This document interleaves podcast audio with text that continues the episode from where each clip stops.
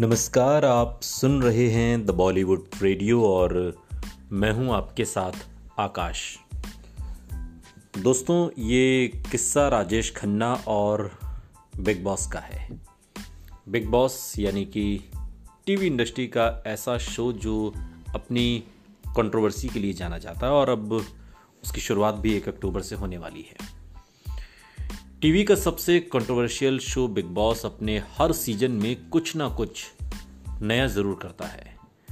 Big boss के घर से लेकर शो के कंटेस्टेंट तक ये शो चर्चा में बना रहता है। हर बार इस शो में एक से बढ़कर एक नामी पर्सनैलिटीज़ को देखा जाता है। कुछ शो में गेस्ट बनकर आते हैं तो कुछ पार्टिसिपेंट्स बनकर आते हैं, और ऐसे में एक बार इस शो के मेकर्स ने अस्सी के दशक के सुपरस्टार राजेश खन्ना को भी बिग बॉस के घर में आने का ऑफर दिया था। साल दो हज़ार नौ में राजेश खन्ना को बिग बॉस शो से आमंत्रण मिला था, जिसके लिए उन्होंने हामी भी भर दी थी, लेकिन लास्ट मोमेंट पर राजेश खन्ना नहीं आए। राजेश खन्ना इस शो में एंटर होने के लिए तैयार थे, लेकिन उन्होंने मेकर्स के आगे कुछ ऐसी शर्त रख दी जो कि मेकर्स पूरी ही नहीं कर पाए। शो में एक से बढ़कर एक कंट्रोवर्सीज होती हैं, तो वहीं राजेश खन्ना की जिंदगी में तो एक से बढ़कर एक किस्से कहानियां रहीं।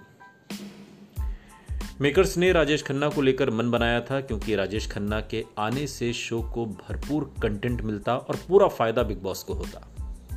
लेकिन राजेश खन्ना भी चाहते थे कि अगर वो इस शो में आएंगे तो मेकर्स को उनकी कुछ शर्तें माननी होगी। ये वो वक्त था जब शो को सलमान खान नहीं बल्कि अमिताभ बच्चन होस्ट करते थे।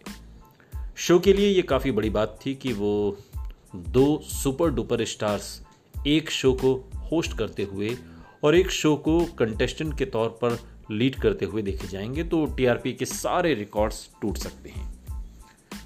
जब राजेश खन्ना को शो के कॉन्सेप्ट के बारे में पता चला तो पहले तो उन्होंने कहा कि वो ऐसे किसी शो पर नहीं जाएंगे, फिर वो शो में एंट्री के लिए मान गए और ऐसे में चैनल के साथ राजेश खन्ना की एक मीटिंग हुई।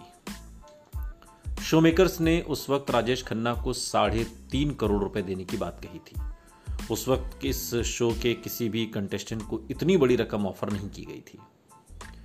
राजेश खन्ना इसके बाद शो में आने के लिए मान गए।